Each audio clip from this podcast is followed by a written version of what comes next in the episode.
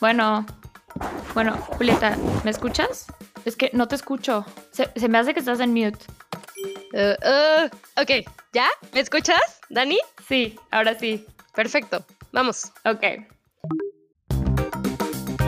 Bienvenidos a nuestro podcast Viendo y No Ves, donde tratamos de iluminar los temas que se quedan a media luz. Yo soy Daniela Urias. Y yo soy Julieta Pola, y esto es Viendo y No Ves. Bienvenidos.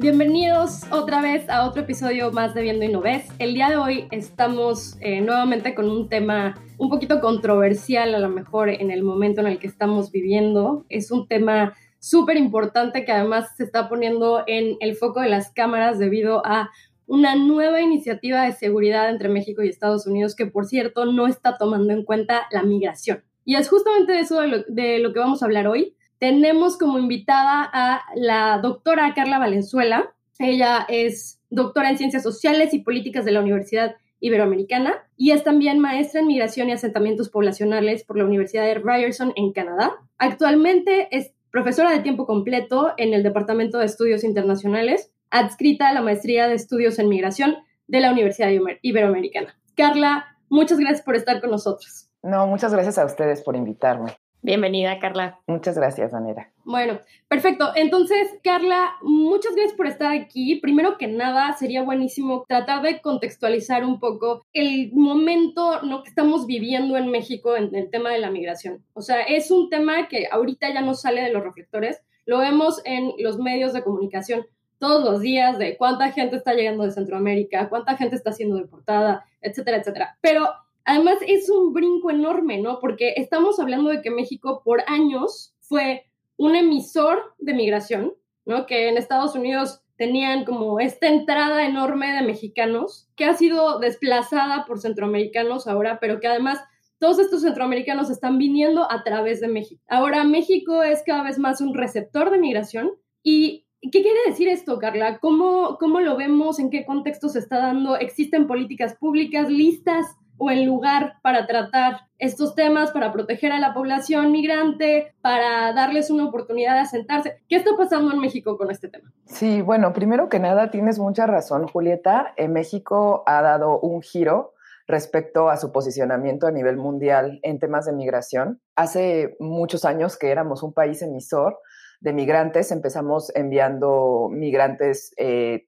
los que se les conoce como no calificados, ¿no? que hacían tareas domésticas, hacían tareas agrícolas, sobre todo en Estados Unidos, tareas en, cuestiones de trabajos de la construcción.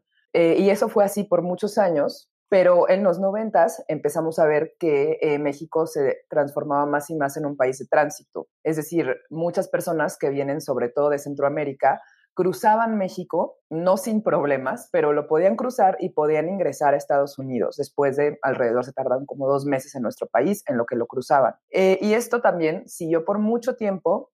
Eh, después, en 2013, es un año importante porque en 2013 empezamos a ver que eh, la migración neta mexicana es cero. ¿Qué quiere decir la migración neta? Que las mismas personas que salían de México eran las mismas que estaban regresando. Entonces ahí la migración mexicana se equilibró porque las mismas personas que viajaban a Estados Unidos eran las mismas personas que el mismo número de personas que regresaban voluntario forzadamente. Y bueno, esto da un giro hace dos años cuando empezamos a, observar un fenómeno que en los medios de comunicación se catalogó como caravana migrante. Y esto es básicamente las personas de Centroamérica que migran en grupos grandes y entran juntas a México. Esto no quiere decir que antes no hubiera migración masiva en México, ¿no? Los primeros números de las caravanas que se registraron eran más o menos 300 mil personas. Entonces esto pues se nos hace mucho, quizá lo escuchamos y, es, y pensamos en, en una horda de gente que viene, pero para nada es así, ¿no? Al final, incluso antes de las caravanas, recibíamos a la misma cantidad de personas por goteo, se llama por goteo, que es de, un grupo de 20, grupo de 2, grupo de 15, ¿no? Pero eran las mismas personas las que entraban ahora lo, digamos, lo novedoso del fenómeno es que entran en grupo y entran todas juntas y pues obviamente eh, mediáticamente esto es un impacto muy grande, ¿no? Ver a tantas personas juntas entrar, pero numéricamente no cambió tanto las personas que recibíamos de Centroamérica. Lo que sí cambió es que ahora las personas se están quedando en México porque hay muchas políticas restrictivas por parte de Estados Unidos que no les permiten ingresar al país. Entonces, o sea, realmente los cambios que estamos viendo es que eh, la migración mexicana ya no es tan numerosa como antes, porque las mismas personas están regresando. Ese es un primer cambio importante. Y el segundo cambio importante es que México paulatinamente se está convirtiendo en un país de destino y no de tránsito. Ok, excelente, Carla. Me llamó la atención ahorita lo que acabas de mencionar, que la migración mexicana ya no es tan numerosa porque la gente se está regresando. Y esto es algo que pasaba antes con el programa Bracero. La gente iba, trabajaba varios meses y luego se regresaban a México.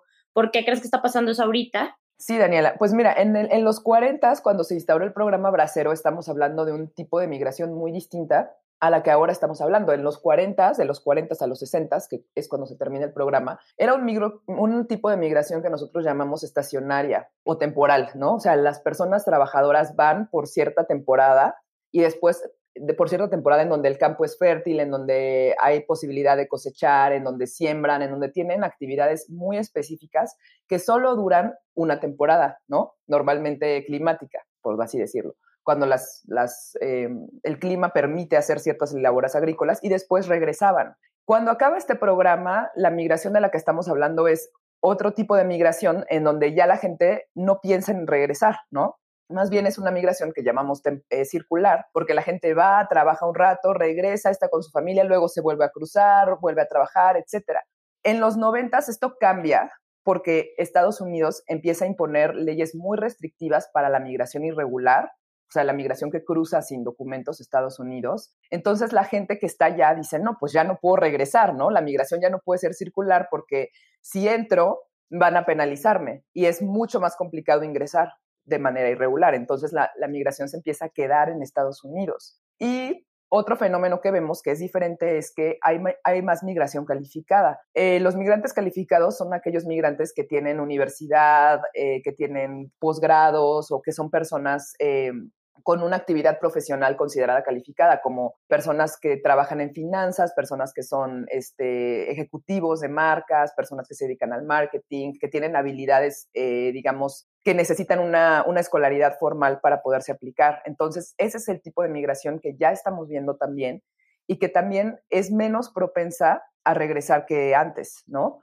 Ahora, también menos personas están yendo de México. ¿Por qué? Porque quizá, aunque no lo creamos, aunque pensemos que el país está muy mal, pero si nosotros nos vamos a, los indicadores duros, pues podemos ver que los niveles de escolaridad en México están creciendo, que el ingreso per cápita por familia también crece y que hay un mejor nivel económico en México, lo cual permite que las personas puedan pensar en hacer una vida aquí eh, antes que irse, ¿no? Entonces, en realidad también un patrón de, el patrón de emigración también cambió mucho. Nosotros siempre hablamos del patrón de inmigración, de quién entra, pero en realidad también la forma en que los mexicanos nos movemos ha cambiado bastante a partir de los 90 y hasta ahorita. Gracias, Carla. Oh, ok, esto es súper es súper interesante porque creo que esto da un contexto muy claro de cómo ha ido evolucionando eh, la migración mexicana. Ahora, eh, algo que es muy interesante que, que, cuentas, Carla, es este tema de desde los 90 estábamos recibiendo centroamericanos algo que probablemente la población de, de México no, no, está como muy consciente al respecto,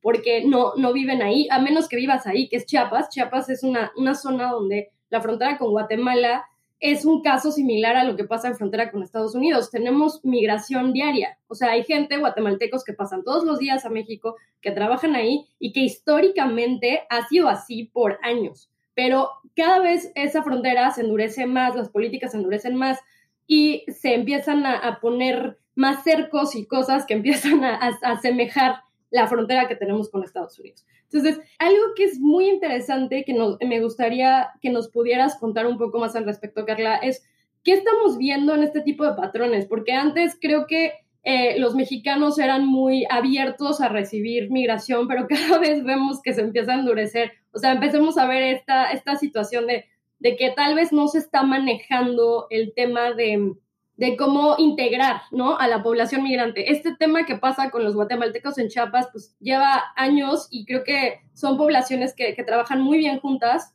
Ahora no, no sé cómo, cómo se está viendo esto, ¿no? Porque cada vez tienes más este fenómeno de que está entrando mucha gente y que, y que no, no sé si, si tenemos políticas públicas en lugar para manejar eh, la integración. Sí, bueno, efectivamente Chiapas es, es, un lugar muy importante en cuestiones de migración porque es donde se recibe toda la migración irregular que viene por Centroamérica, normalmente entra, entra por Chiapas, pero también es un lugar interesante porque vemos que tiene un programa ya desde hace algunos años con, con, Guatemala y Belice, ¿no? Que es el programa de visitante fronterizo o el programa de trabajador temporal. Entonces, los estados del sur, como Chiapas y Tabasco, pueden recibir migrantes regularmente eh, guatemaltecos sobre todo, que vienen a, trabajar también, ¿no? Estacionalmente, vienen a trabajar por algunas temporadas en las plantaciones de caña, por ejemplo, en los campos de azúcar, etcétera. Vienen legalmente, trabajan y regresan a sus países y ellos tienen un permiso específico para hacerlo. Entonces, bueno,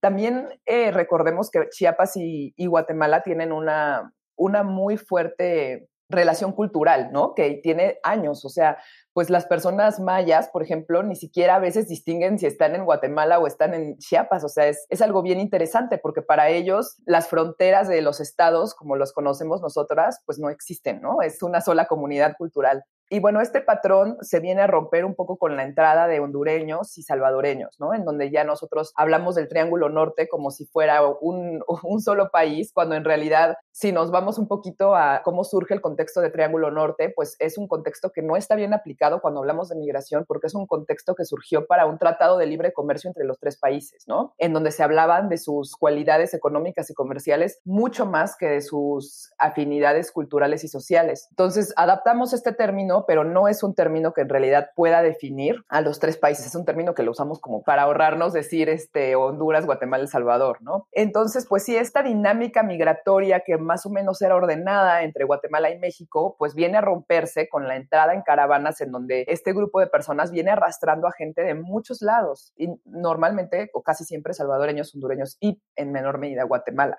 Y bueno, nos damos cuenta, por ejemplo, ahora hablando ya un poquito más de las políticas que ha implementado México, que antes de la salida de Peña Nieto, él implementa un programa que se llama Frontera Sur. Este programa lo que hace es que incrementa la seguridad en los puntos de tránsito de las personas migrantes. Entonces, esto lo que provoca es que las personas migrantes, al ver que ya hay más agentes en las rutas que normalmente ellos cruzaban por años, empiezan a intentar cruzar por otras rutas desconocidas, en donde no están ubicados albergues, en donde el tránsito es mucho más difícil y pues obviamente se les dificulta más subir porque están siendo forzados a tomar otras rutas. Este programa, si tú lo evalúas desde un punto de vista humanitario, pues fue un total fracaso porque al contrario, ponía en peligro a las personas migrantes de elegir caminos en donde no de donde no conocían y de elegir caminos en donde no estaban diseñados para ellos, porque México tiene una ruta de albergues en las principales rutas migratorias muy grande. Hay, hay, muchísimos albergues en México, pero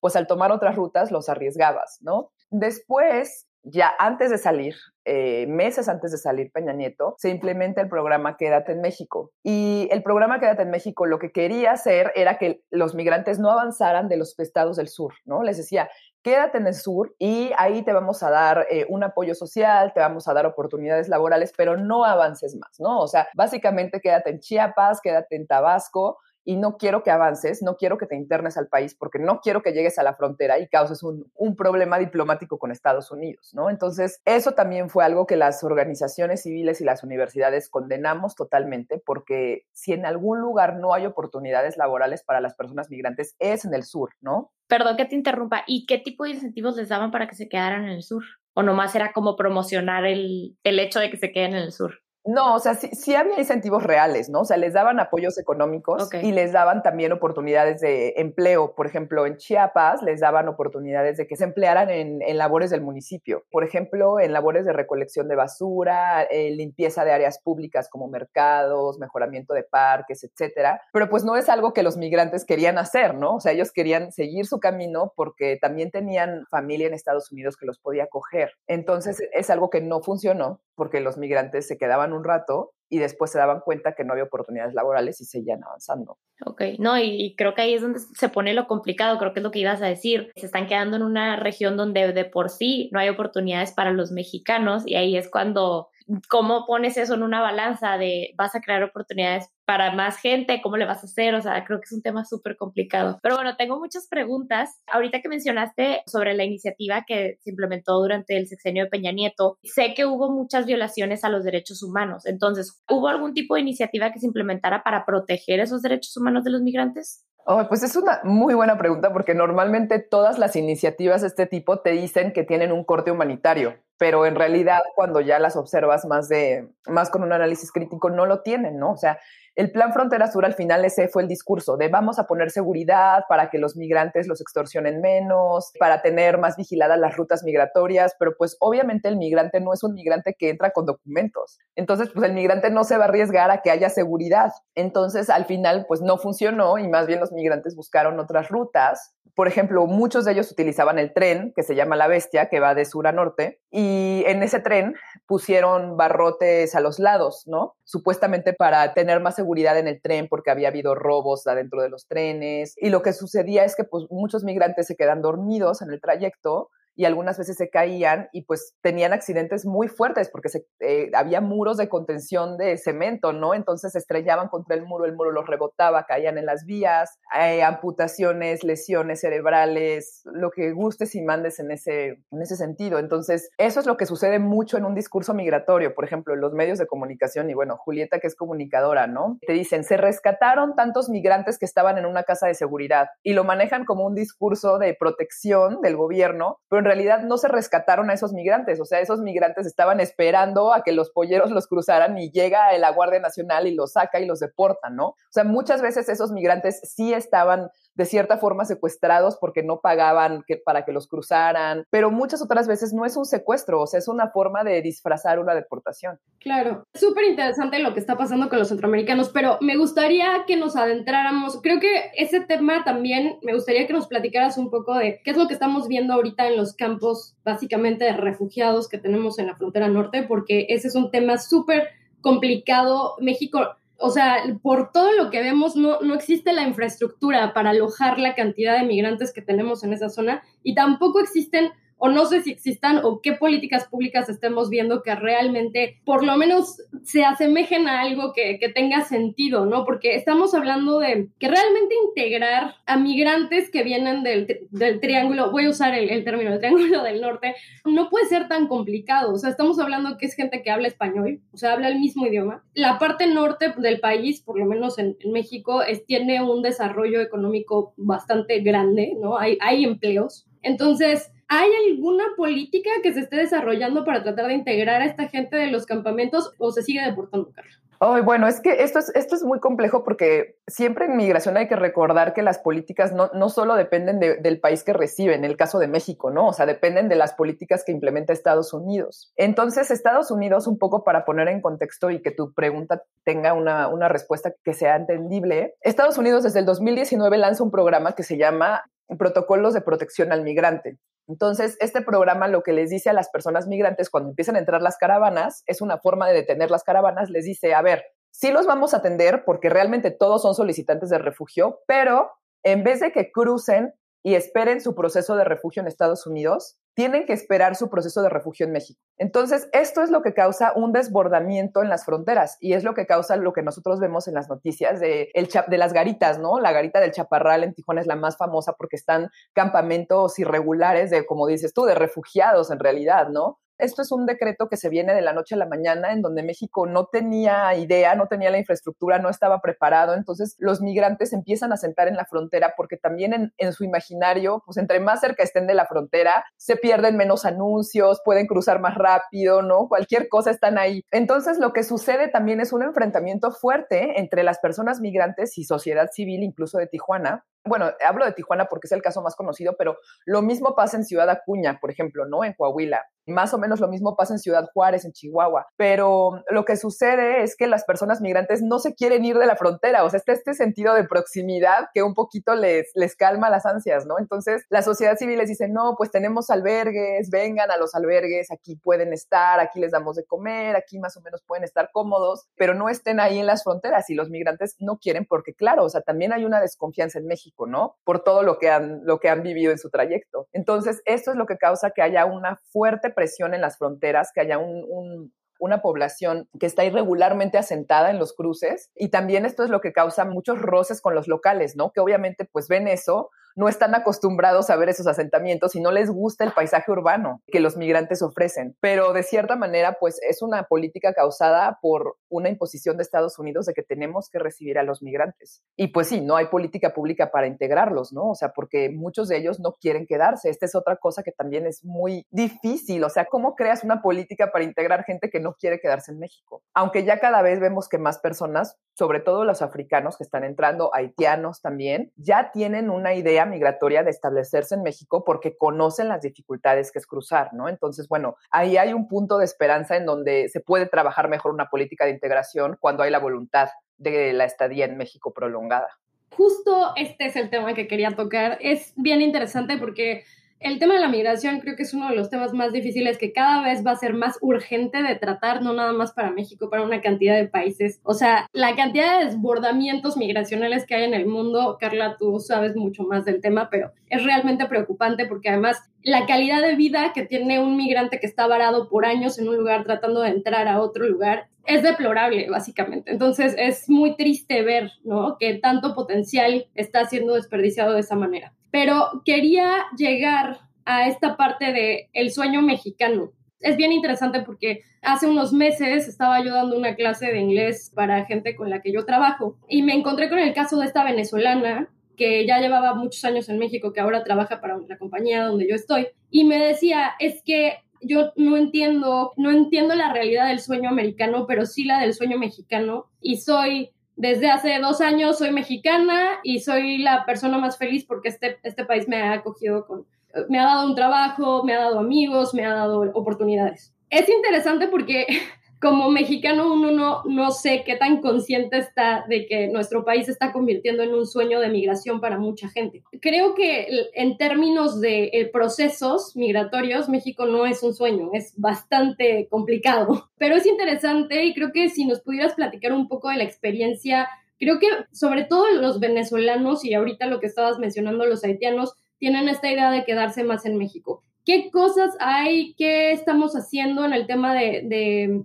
recepción de migrantes? Y especialmente para este tipo de poblaciones, ¿no? Que, que son, son poblaciones que la están pasando muy mal en sus países. Sí, pues efectivamente sí hay un sueño mexicano de muchas poblaciones y lamentablemente no estamos haciendo nada, ¿no? O sea, México apenas está despertando a ser un país de, recepción y un país de inmigración, entonces es muy lento, ¿no? Es, es, muy lento que se desarrollen políticas para la integración, porque también esto nos cayó un poco de la noche a la mañana. Entonces, en realidad, no hay nada, o sea, no hay ninguna política que realmente tenga como objetivo la integración de población eh, migrante. Sin embargo, a pesar de que no hay política pública sobre esto, las organizaciones de la sociedad civil han estado haciendo mucho, ¿no? Han estado acompañando a los migrantes en sus procesos de refugio, ¿no? Legalmente. Han estado también dándoles cursos, capacitaciones, por ejemplo, de cuestiones para los migrantes que no son calificados de cuestiones de oficios, que un curso de carpintería, de repostería, de plomería, mecánico, ¿no?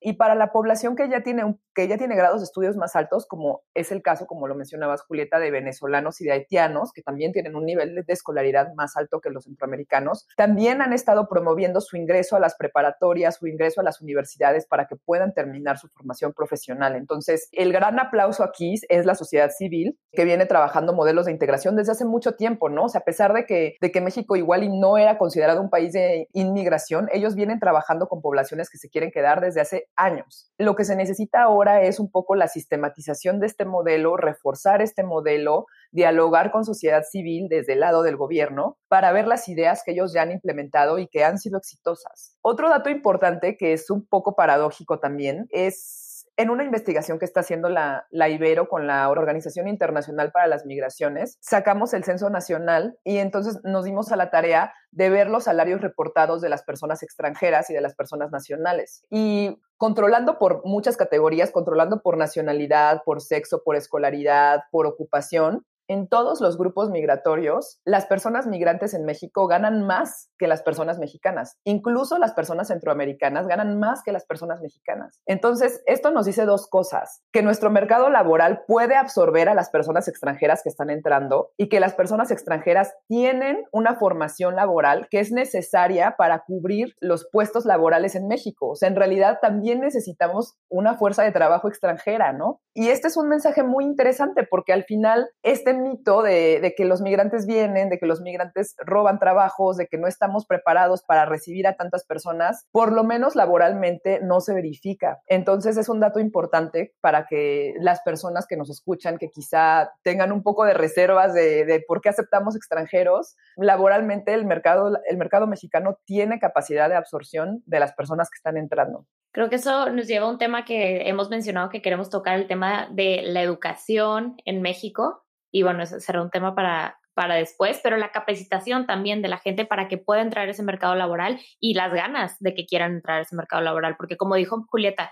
yo soy de la frontera, entonces yo crecí en Ciudad Juárez y en realidad sí, hay trabajo, hay trabajo para la gente, pero a veces la gente no lo toma. Entonces llegan los inmigrantes y fácilmente dicen, bueno, Juárez es parecido a donde yo vengo, me puedo quedar aquí, hay oportunidades y a lo mejor al rato me voy y muchas veces terminan quedándose en Juárez y nunca se van a Estados Unidos, obviamente por las complicaciones que, que conlleva eso. Sí, exacto. O sea, mucho de lo que explica, no en todos los casos, pero sí en el de los centroamericanos, mucho de lo que explica su buena recepción en el mercado laboral son lo que llamamos características no observables. Por ejemplo, las ganas que tienen de trabajar, el empoderamiento, el hecho de que no les importa el trabajo que ocupen, lo que les importa es mandar remesas a, su país. O sea, las características no observables básicamente se resumen en la necesidad que ellos tienen de trabajo que no tienen los mexicanos, ¿no? Por el simple hecho de ser inmigrantes ellos mismos. Oye, Carla, y una cosa súper interesante que justo estaba revisando. Se acaba de firmar este nuevo pacto que queda en lugar de la iniciativa Mérida nuevo pacto de seguridad que tiene como, como primeros puntos fraguar o, disminuir el tráfico de el narcotráfico y el tráfico de armas. Hay mucha crítica de la sociedad civil precisamente porque dicen que esta nueva iniciativa Mérida, y lo estoy entrecomillando, ustedes no lo pueden ver,